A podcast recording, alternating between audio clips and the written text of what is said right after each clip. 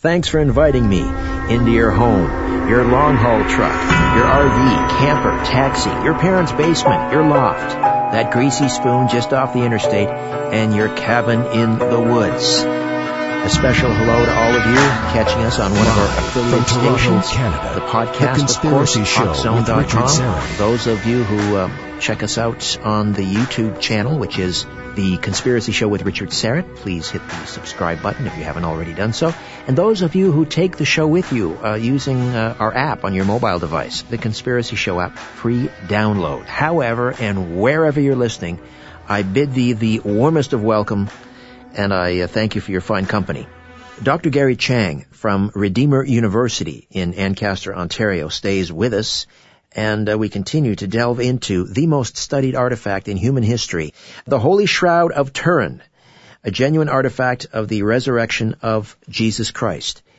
Before the break, we were talking about the image on the shroud, and not only is it a negative image, it also contains three-dimensional information. Yeah. So what does that mean exactly? How do we know that?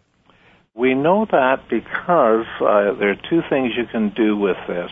Computer technology has really advanced since the nineteen seventies, but in the nineteen seventies there was a special uh, type of image analyzer called a V P eight.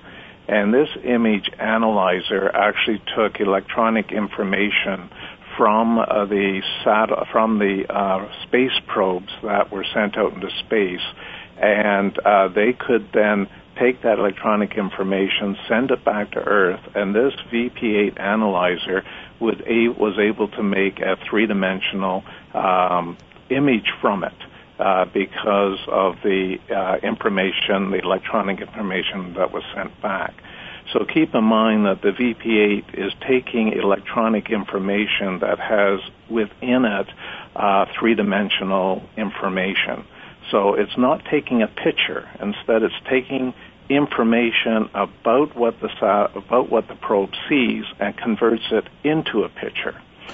So you cannot take a V P eight analyzer and put into it the picture, any any picture, uh, and expect to see it analyzed and duplicate it as what that picture is. It's always distorted. Right. In other words, a, a photograph or a, or a painting right. is two-dimensional. It only That's has right. two-dimensional information. So we we can see a photograph, and we know from our experience what depth is, and so we can interpret the photograph as we interpret the world around us. But there's only one photograph that's ever been created that actually you put through a V P eight analyzer and it comes out with a three-dimensional image of the human being. And that's the picture on the shroud.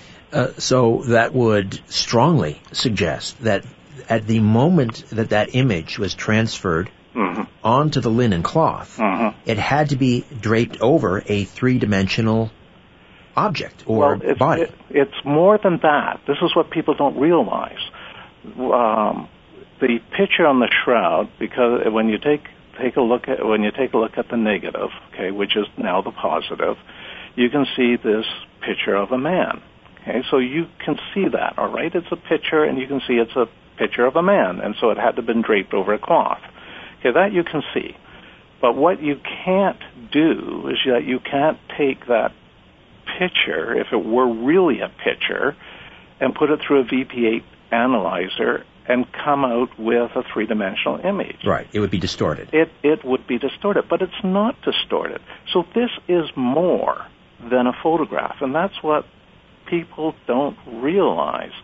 Uh, for example, there was a, a picnic at Prince a few years ago claimed that Leonardo da Vinci, using a crude type of photography, was able to create this image on the cloth in the negative. That can't happen because it's not really a photograph. It's got photographic properties, but it's really uh, packed full of technical information that can be used to create a three-dimensional image. Now, I don't uh, recall whether you, you, you delved into this in, in your book, The Holy Shroud of Turin, and we should point out um, that this book is available Uh, you can order it. Just go to www dot custance dot org. C U S T A N C E dot org, custance dot org, and that's uh, the Arthur Custance Center for Science and Christianity. Again, it's www dot custance dot org, C U S T A N C E. Um, not only does the image, is the image, does the image contain three-dimensional information, mm-hmm. but it also, the way the hair falls, mm-hmm. uh, the... Um, Uh, the way that the skin is hanging on the body, it's not uh, sort of squished down as if it's lying flat on a surface. Uh-huh. It suggests that the image was hovering in a vertical position uh-huh. when the image was transferred from the body onto the cloth. Yeah, there are two explanations for that. One is the hovering explanation, which is uh, promoted by a physicist in Europe, and that's a more recent one. Uh, another is uh, Jackson's suggestion that the as the body uh, dematerialized, the cloth fell through the body, and that would give the same explanation. Hmm.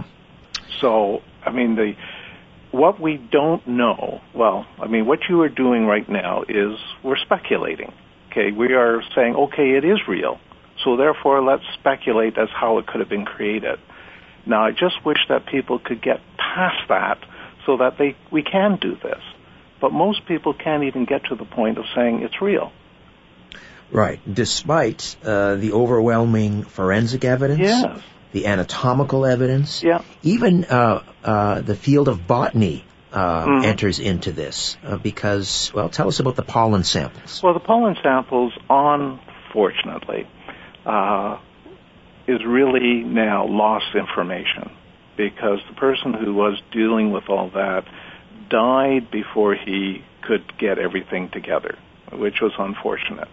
But what he claimed, and this is the problem, we can't actually verify what he claimed, but he was a well-known uh, forensic scientist, uh, this Max Fry, and he said he found pollen grains on it that could only come from the desert region in Palestine and were not present in medieval Europe.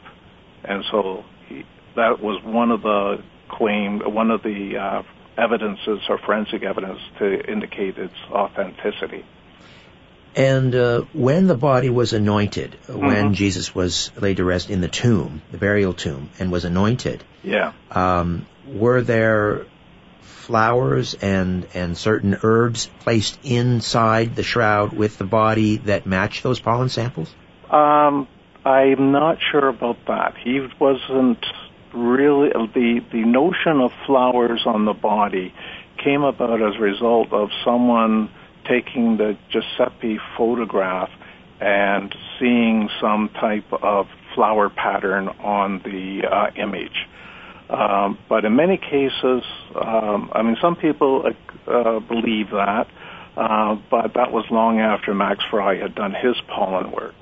Uh, but I have, you know, now that I have access to an exact replica, I've tried to duplicate the same area and looked at in the negative where these these these petals are supposed to be.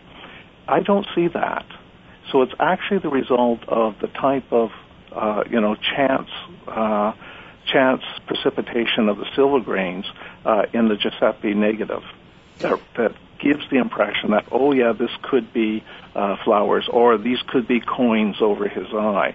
When you actually take the photo, the uh, the uh, replica and, and I take pictures of it and I and I inverse it, uh, I don't see it. So um, those have been used as sort of corroborative evidence that the shroud's real, but Mm, it's really uh, a bit weak. Um, I, I want to dial back just for a moment uh, uh, to the forensics, mm-hmm. um, because this is also significant. Uh, according to the the uh, Roman custom of crucifixion, or the, the barbaric practice of crucifixion, mm-hmm. um, in order to hasten the death yeah. of the, the victims, they would they would uh, break the leg. That's right. Uh, so that the legs could no longer support the weight of the body, mm-hmm. and then the person would essentially just sort of suffocate and, and, and drown. Exactly. Yeah. Um, what is significant about the image on the shroud as it pertains to that particular aspect of crucifixion? Well, the image on the shroud would suggest that there are no broken limbs.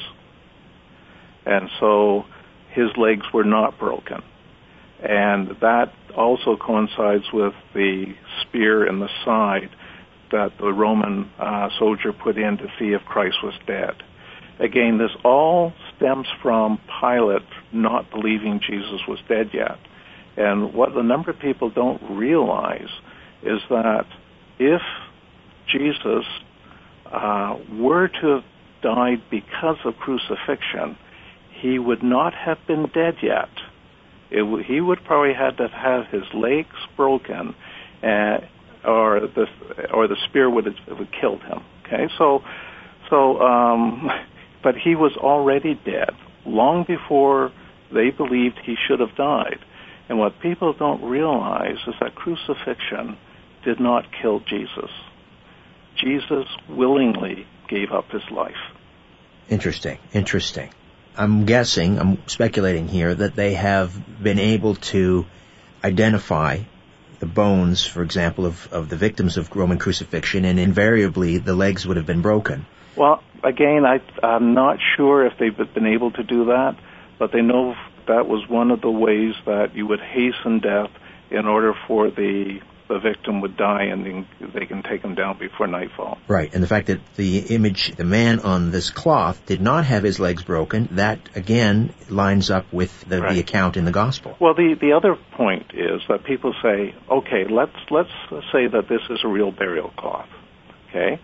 Uh, let's say that it is at the time of Christ, okay? Let's just give them that. How do you know it's Christ? Well, there's so many things that coincide with the Gospel accounts, that the chances of it not being Christ is very, very low. All right. We'll uh, step away again momentarily and continue.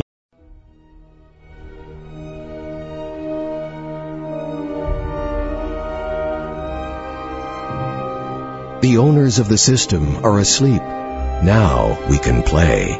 The Conspiracy Show with Richard Serrett.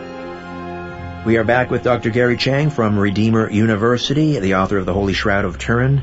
And again, if you'd like to pick up a copy, uh, go to w w w dot custance dot org. And Custance is C U S T A N C E, C U S T A N C E dot org. And that's the Arthur Custance Center for Science and Christianity. And uh, just go onto the menu, and there's a uh, an online um, a bookstore.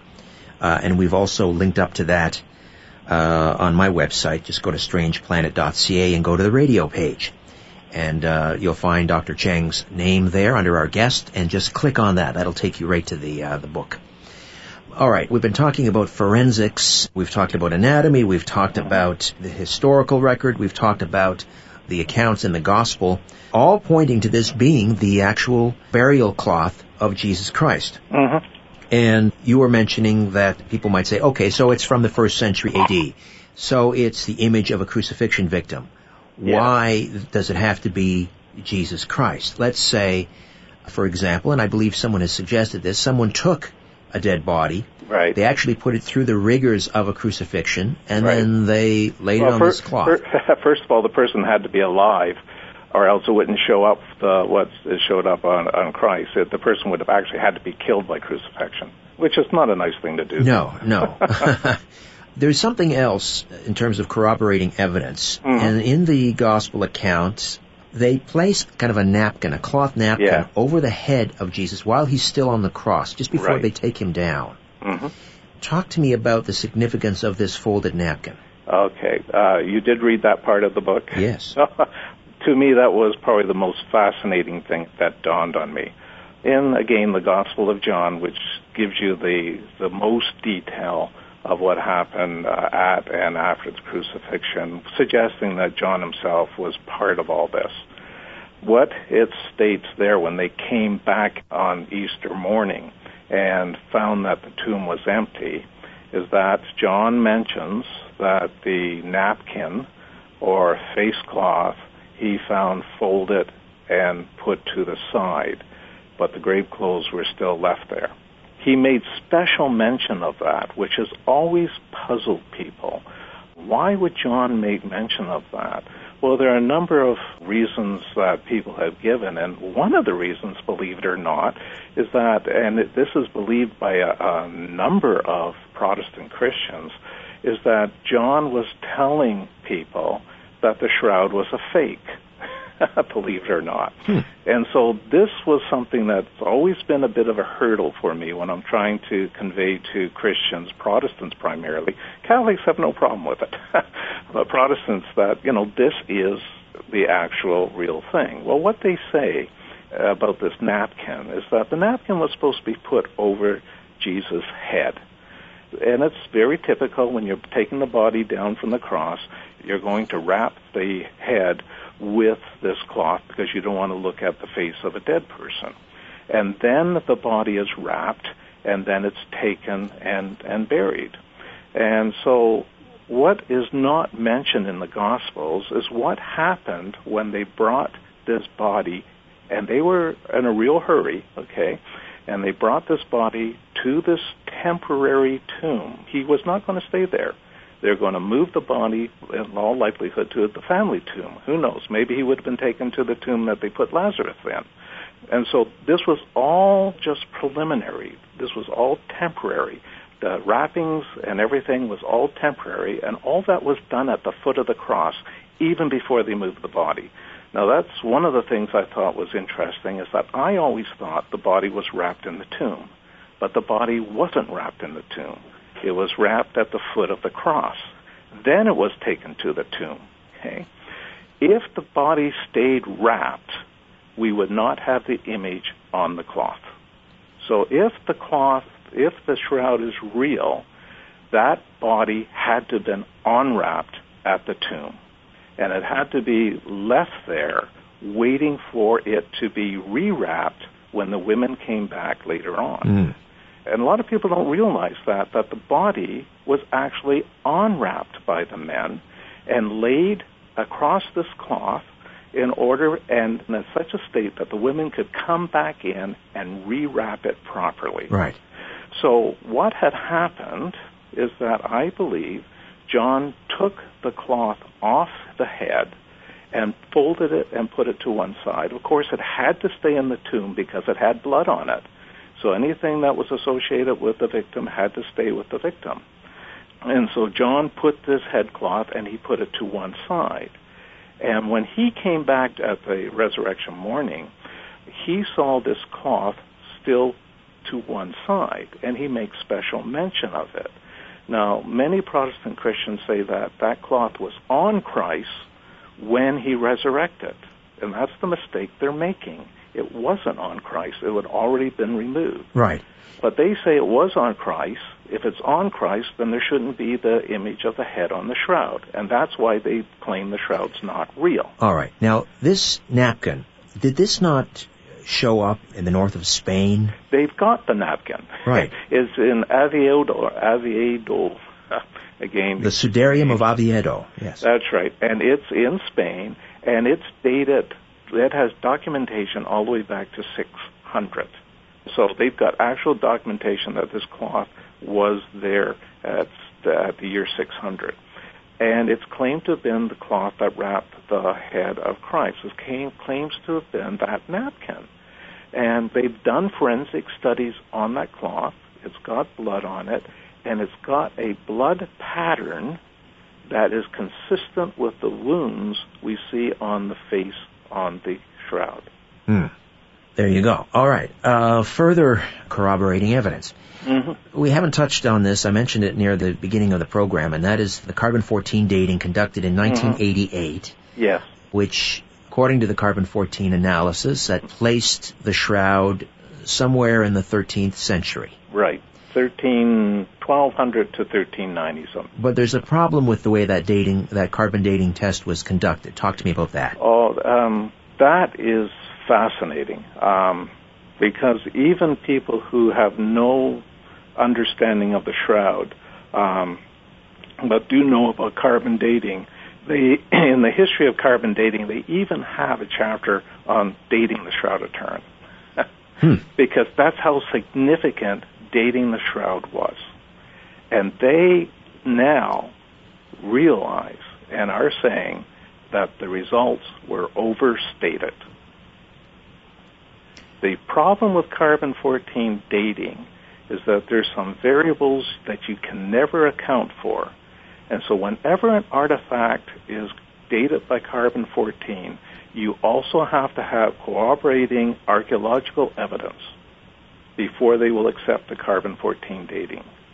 And what was very unusual about what happened with the shroud is that the carbon fourteen dating was the only piece of scientific information that did not uh, corroborate the shroud. So if you've got a sea, an ocean of positive uh, results, and you've got one little drop which is negative, you, as a scientist and as any level-headed person, you would question that negative result. But that did not happen. Instead, that negative result completely overtook anything else that was ever done.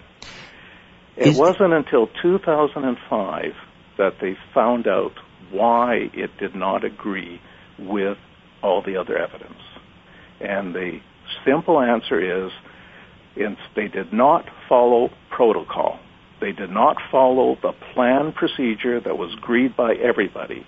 Instead, the two people left that, that had the uh, responsibility of cutting the cloth did not cut where they were supposed to. In fact, they argued for almost two hours in, while people were waiting for them to cut it, until finally someone cut it. And they took the, the sample from the worst possible place you could ever take it. It was taken from a piece that was damaged, that was already ripped from a previous uh, sample taken, and in hindsight, they actually took it from a piece that was a rewoven, mended area that was rewoven back in medieval Europe. Because the, the shroud had been damaged in a fire. Oh, that didn't... That, that, that has no, no bearing on it? That wasn't it. This was the wear and tear of it when people were holding it. Okay, but it they... It was along the edge. But it was a patch job. It was a patch job, but it was a very, very good patch job. In fact, what they had done, and the, the, the, the people who were doing it, when they, they patched it, they did not use pure linen because linen will not stain. And so you can't dye it. And so what they did is they mixed it with cotton. There's no cotton on the cloth except at this area. And they mixed it with cotton, and they stained it to look like old, and they put a mordant on it to fix the stain. That those chemicals appear nowhere else on the shroud. Ah. And are we expecting further carbon fourteen dating to be conducted on an appropriate section of the shroud at any point? No.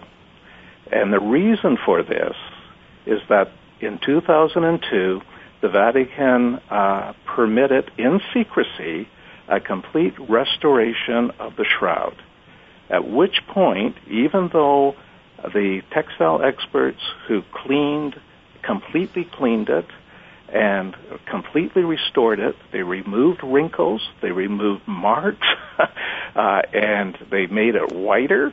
Uh, and now it's stored, it's not folded, it's actually stored, splayed out in a huge um, glass-enclosed case, uh, which is uh, which has inert gas in it.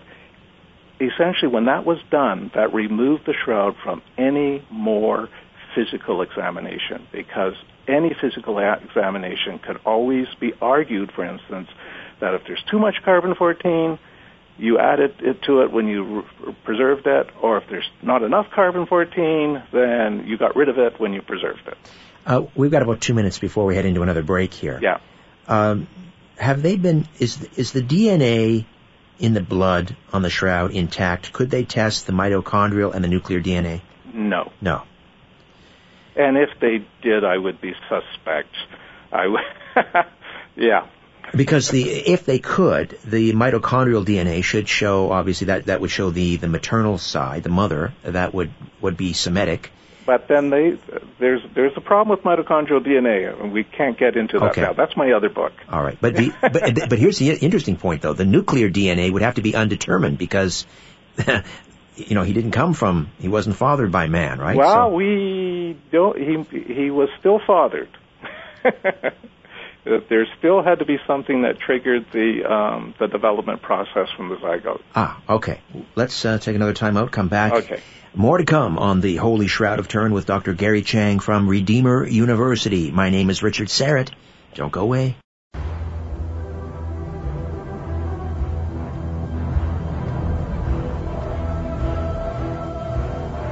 The truth is not out there. It's right here. The Conspiracy Show with Richard Serrett. We are back with Doctor Gary Chang from Redeemer University, the Holy Shroud of Turin, a genuine artifact of the resurrection of Jesus Christ. And um, again, if you'd like to uh, order a copy, you can go to the website w w w dot custance dot org, C U S T A N C E dot org. That stands for Arthur Custance, the Arthur Custance Center for Science and Christianity.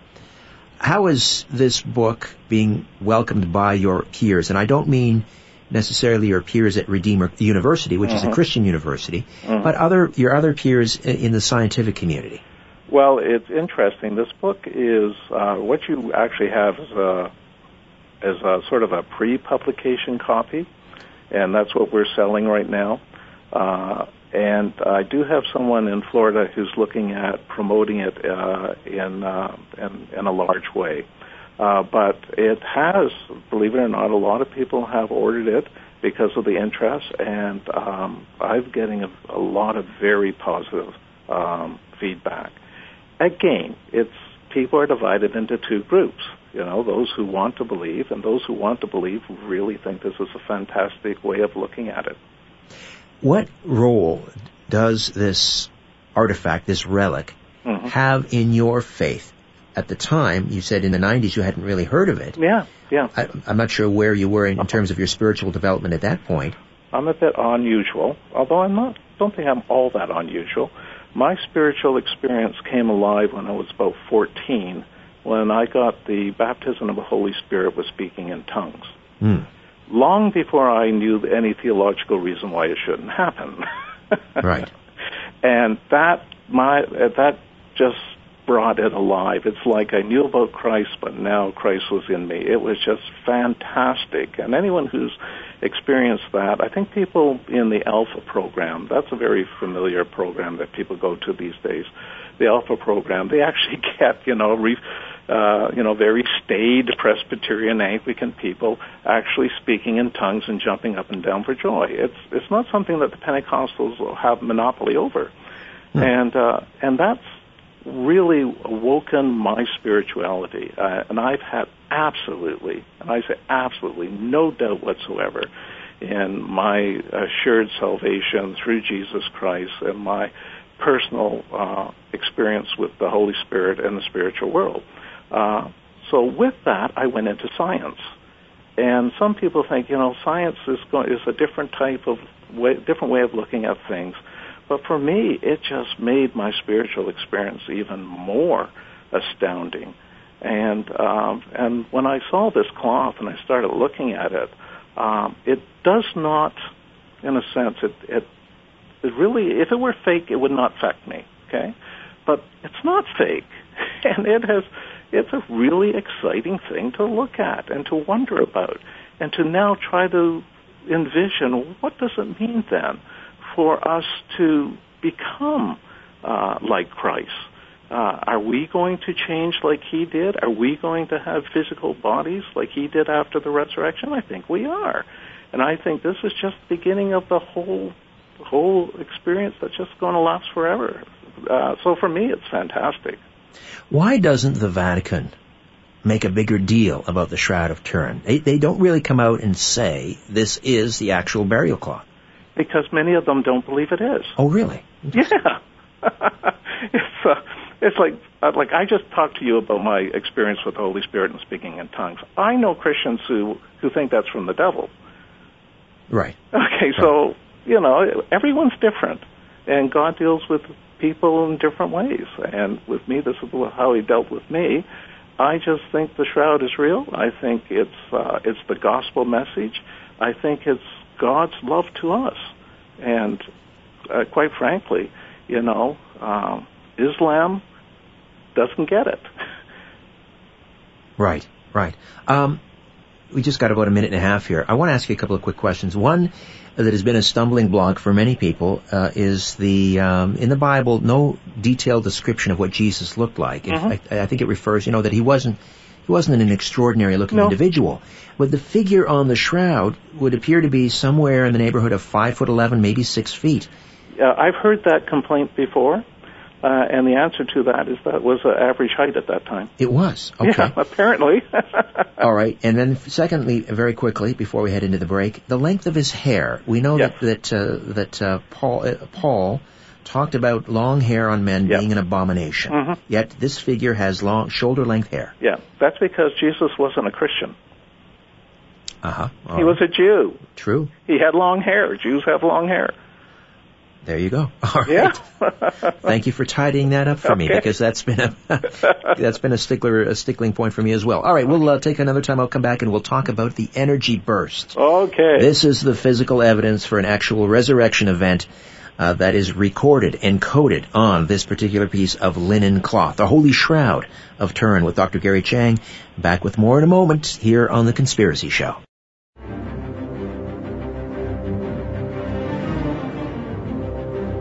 Fasten your seatbelt and put your tray in the upright position. You're about to leave everything you know behind on The Conspiracy Show with Richard Serrett.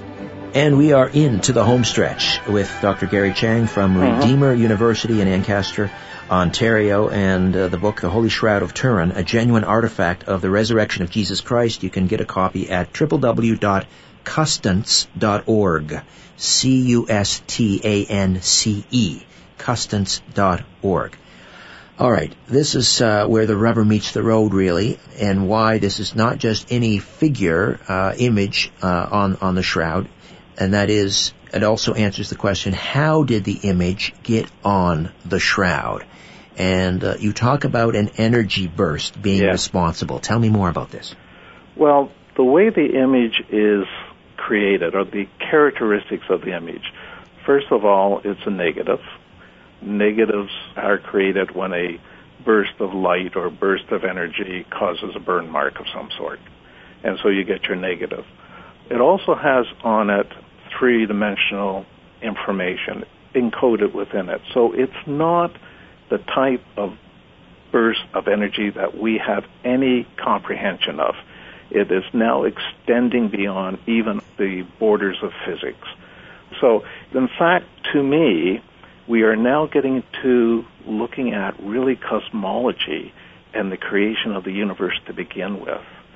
And a lot of people don't realize this, but the Big Bang Theory has only been accepted more recently. The Big Bang has a lot of problems with it still, and yet a lot of people think it's it's the gospel truth. Um, but, again, it it doesn't answer everything. So what we've got in this case now is the actual physical evidence of something that could have happened when creation first occurred.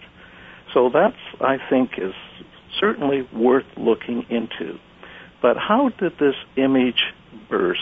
Why would it happen?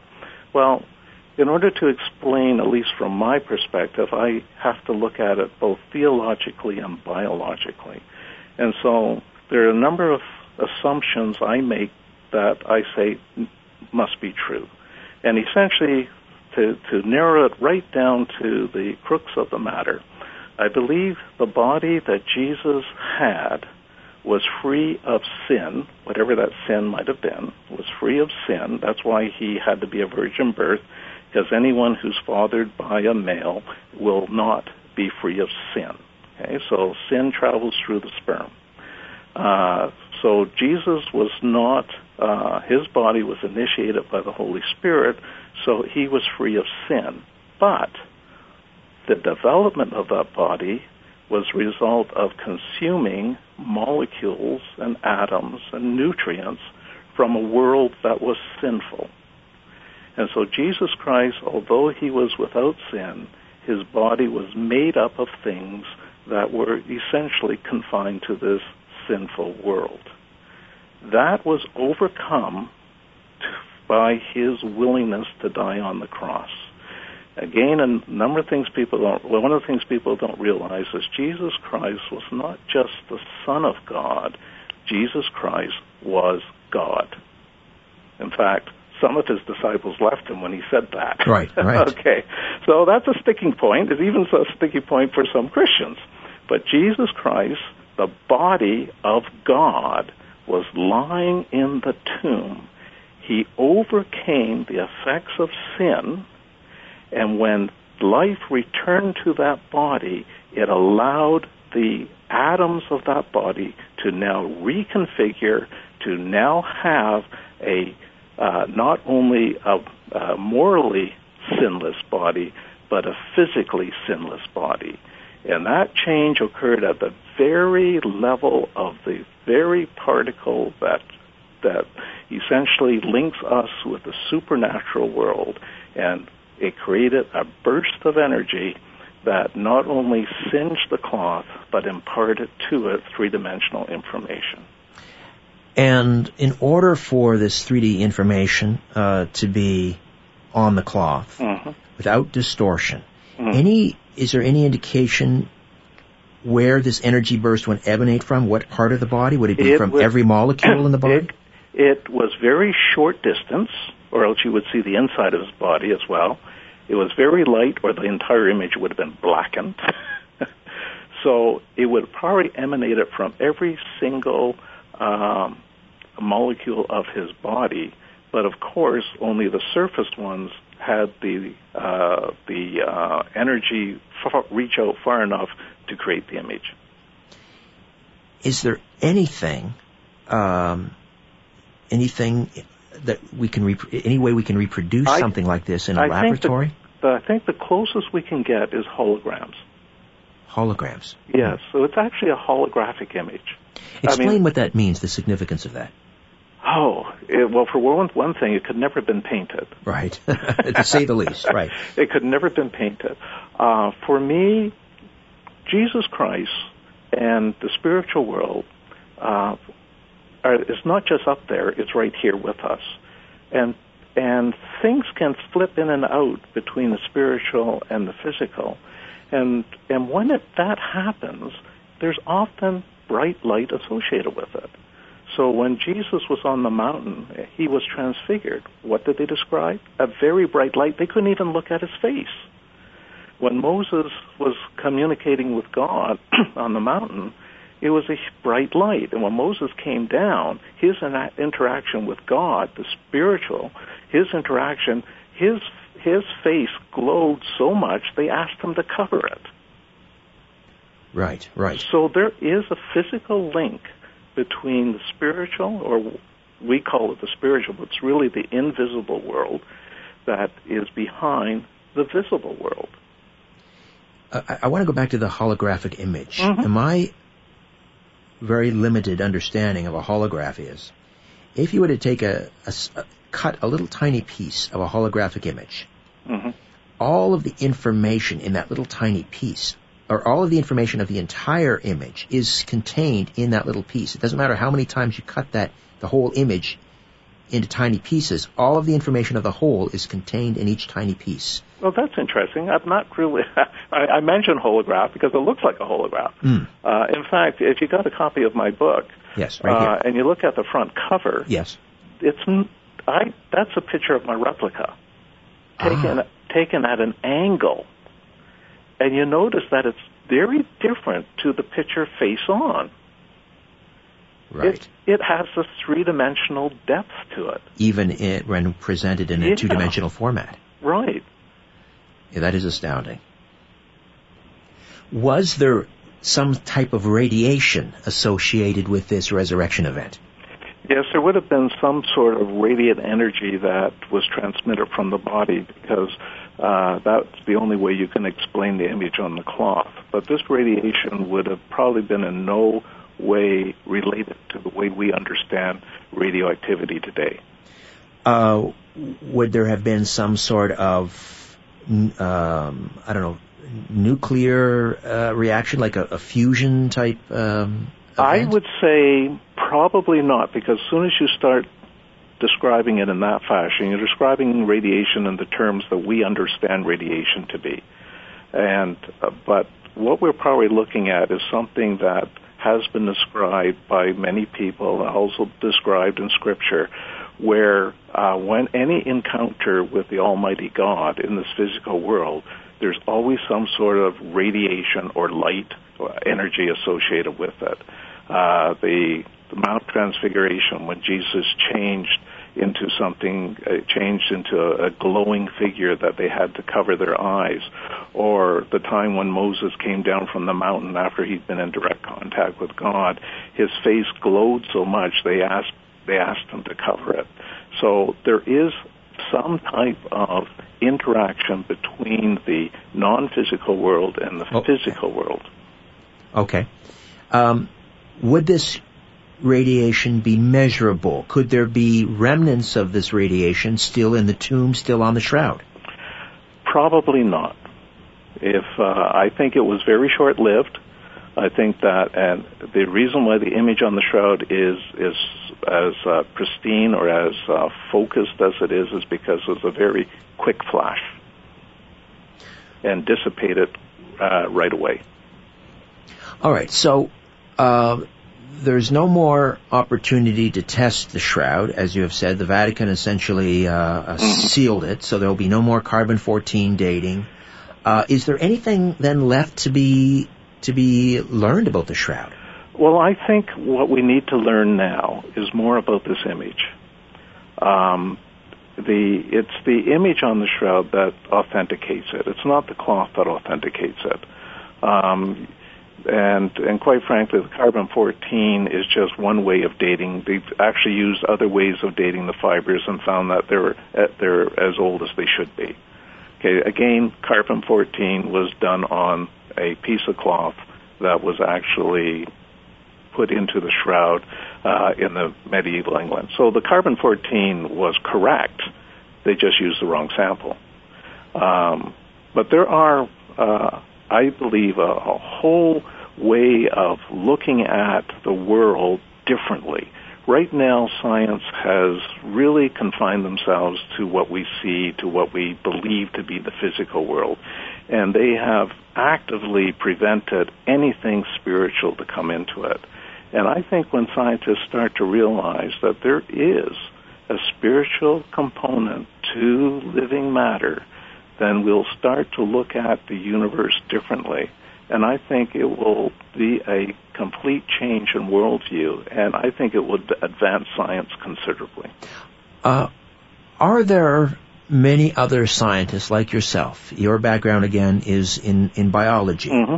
You have a P H D. Mm-hmm. Um, are there other scientists that uh, are like-minded, that believe uh, that the shroud is the genuine article? There are scientists who believe the shroud is genuine, uh, but I'm the only one I know of who is still actually a practicing scientist. Uh, a lot are retired, a lot are from the um, the physical sciences or the nuclear sciences. Uh, I'm the one who's brought in both the biology and the theology and the shroud, and and that is what's made a big difference. Uh, we are biological beings, and yet we are made in the image of God. And I truly believe that when Adam was created, uh, he was not to, um, he was created not to sin, and uh, he was created to become like God. And in fact, that's what Jesus said we would be. And I think that's what this entire experiment has been, and that is to make us, you know, the sons and daughters of God, and we're going to be that for eternity. Uh, I am I'm trying to remember the um, the uh, the name of the uh, author I interviewed a number of years ago. He may have been my first guest as I sort of began this journey into investigating mm-hmm. the shroud. Uh, he's um, he's an attorney, and mm-hmm. um, uh, his name escapes me, but he started out, again, trying to disprove that the shroud was authentic. He was an avowed uh, agnostic or atheist, and mm-hmm. then and after studying it, he became a Christian because yeah. he. Uh, this is uh, I'm, and I'm learning this is fairly, fairly it, common. It is very common. In fact, all the I was told by word of mouth by Thaddeus Trennegan that all the uh, scientists who went to uh, Turin to study the shroud. Uh, I think like twenty out of twenty-two or something he gave. He said uh, most of them were agnostic, and they came back believers. Unbelievable. Uh, the Holy Shroud of Turin, a genuine artifact of the resurrection of Jesus Christ. Doctor Gary Chang, thank you so much for this. Well, thank you, Richard. And again, you can order the book at w w w dot custance dot org. That's it for us. My thanks to Ian Robertson. Back next week with a brand new program, Don Jeffries, Survival of the Richest. Until then, so long. Move over, Aphrodite. I'm coming home.